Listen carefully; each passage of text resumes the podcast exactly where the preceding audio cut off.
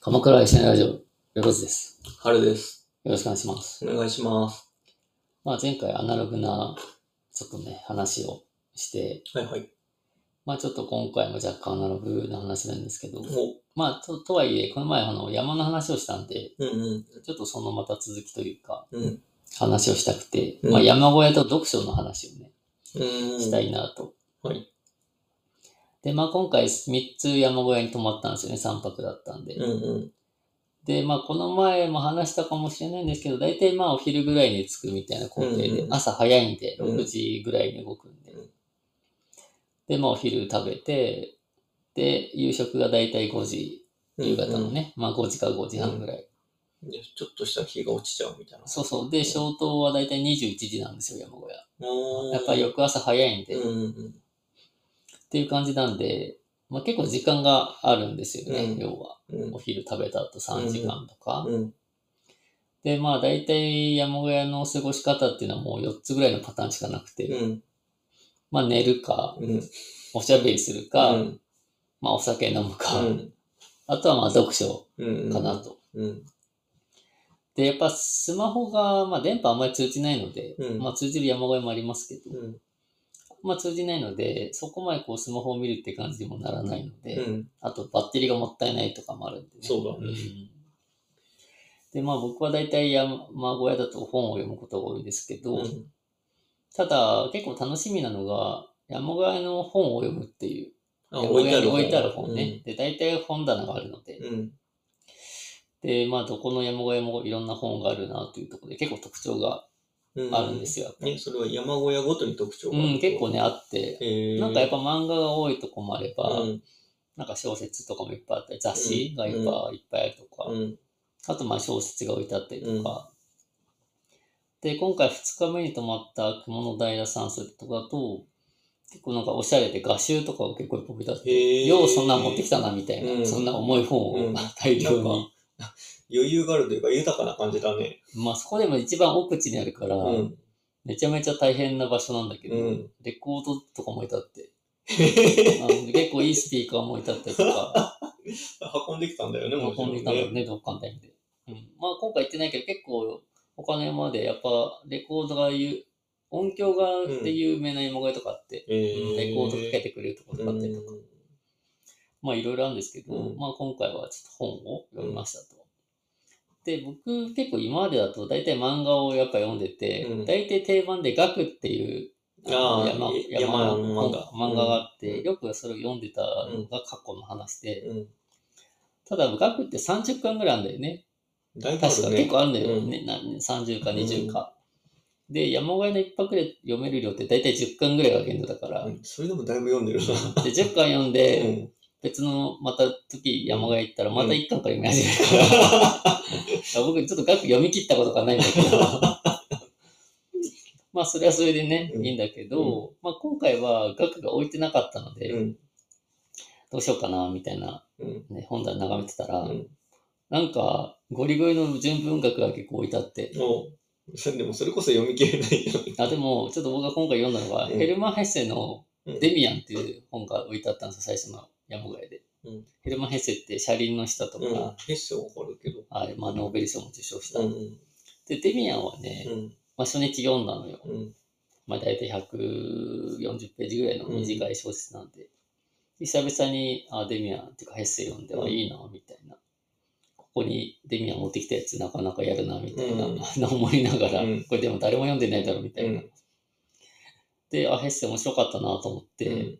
次の山小屋に行って、うん雲の平さんとさっきのちょっとおしゃれな、うんそしたらまたヘッセの春の話が置いてあったから、へーなんでとか思いながら、うんまあ、春の話を読んだと。うんでこれがなかなかねやっぱ面白くて、うんさっきのインターネットからね、ちょっとアナログな世界じゃないけど、うんもう電波もなかったりとかだから、うん久々にこうなんか集中しうてん本を読めたなと。うんで、このヘッセンの春の話がやっぱなかなか名作で、うんうん、なんかね、最初の一節が、なんか自分あ主人公が年を取ってからうん解雇するような形で最初始まるのよね。うんで、なんかまあ自分の人生はめちゃめちゃ幸福だったわけでもないけど、不幸だったとも言えないよみたいな。うんで、不幸だった側面あるけど、それはそれで自分の人生だから、うんそれを捨てるっていうのは、それはそれで辛いよみたいな、うんなんかね、そういう感じで始まって、で、実際にこの若い時からのお話が始まるんだけど、うんこれがね、まあ、春の嵐っていうタイトル通りで、うんなかなかこう、プロットストーリーが面白くて、へえうん、なんかあらすじを言うと、うんまあ、主人公は男性で、若い頃ちょっと女遊びでを興じてしまって、うんちょっとトラブルで怪我してしまうの。ああいいよなで、足 を、足を悪くして、うん要は障害者になっちゃうんだよね。うんでも音楽の才能があって、うんちょっとそっちにこう、まあ一応目覚めてというか、うんうんで、その過程で、ある友人、オペラ歌手の友人に出会ってう、ん彼がすごく実力者で、うんまあ彼のおかげで、その主人公も、うんその音楽の才能をどんどん世の中に認められていくみたいな。うんで、その時にある女性がまた現れるんですよ、歌手だったかうな。んで、その人に恋を抱く、恋を抱くんだけど、うんさっき言った友人のオペラ歌手の友人が実はそいつとできちゃうみたいな。ああで、結婚すると。うんただその夫婦は最終的うにんちょっと、まあ破滅しちゃうというか、うん男性の方もうん確か自殺だったかわかんないけど死んじゃうのよね、だいぶあれだ衝撃的だなはい、で一方で他にもなんかバイオリニストかなんかオペラのうん妹からは好かれてたんだけど、うそこには気づかずみたいあな、うあんだからやっぱなんか割とこう惜しいとこでうんちょっとこうまあ失敗じゃないけど幸なんか残念な方せにそうれそうるルートがあったんだけうんど気づけなかったそこをみたいな見事にかわしていくみたいな、うフラグ折りまくってるぜみたいなそう、感じ嵐でのようなことは起きてるんだけど、うんなんかね、そういうちょっと切なさがあるみたいなとこうろんで、非常にこのストーリーもいいんだけど、うんなんかね、やっぱこの頃の小説っうて、んセリフ回しがやたらかっこいいのよね。そんなこと言わないだろみたいな、うんなんかすごいかっこいい会話のがこう生まれるみたいなのが特徴で、うんで、この辺りのあの翻訳がまたさ、ちょっと堅苦しいから、うんそれがすごく助長されてるというかあ、ーいい感じにこう、かっこよくなるみたいな用 語にすると。うんそういうとこもあって、なんか非常にこう翻訳もよくできてて、うんなんかヘッセの作品久々に読んだけど、すげえ名作だなっていうのをうん一人で、なんか誰にも言わず、うん山小屋だった人は別にヘッセ読んでるんですけど、みんなに言 わず、ひたただ一人でうんヘッセを読んで感動したというね。う。うんんあれだ贅沢な時間だ贅沢な時間だったね。まあ、ギリギリこう消灯前に、5分前に読み終わったっていううん21時に。うんで、まあそんな感じですごく良くて、うんで、まあ、ただ残念ながら次に泊まった3泊目はヘッセ置いてなかったんだけ ど、ヘッセ街道じゃなかったんヘッだセがもしかしたらあんのかなと思ったけど、なかったので、まあ、そこはちょっと村上春樹の本なんかを読んで、うんまあ、締めたんですけど、うんまあ、なかなかこの小説を読む機会っていう意味では、山小屋は非常にいいなっていうね。そうだねん。なんか、本当に集中して、インターネットもなしでうん読めるので、まあ、なんか、個人的にはね、あの、いろんな人に話しかけられながらも、うん俺本読んでるんで、みたいな、うんうん感じのオオーーララを出しながらを出しながら過ごすっていうのがね、うん今回なかなか楽しかったなという。まあ、なんで、山小屋のね、あの、本棚はね、かなり面白いので、ね面白あそうだなのぜひ要チェックだなっていうところで、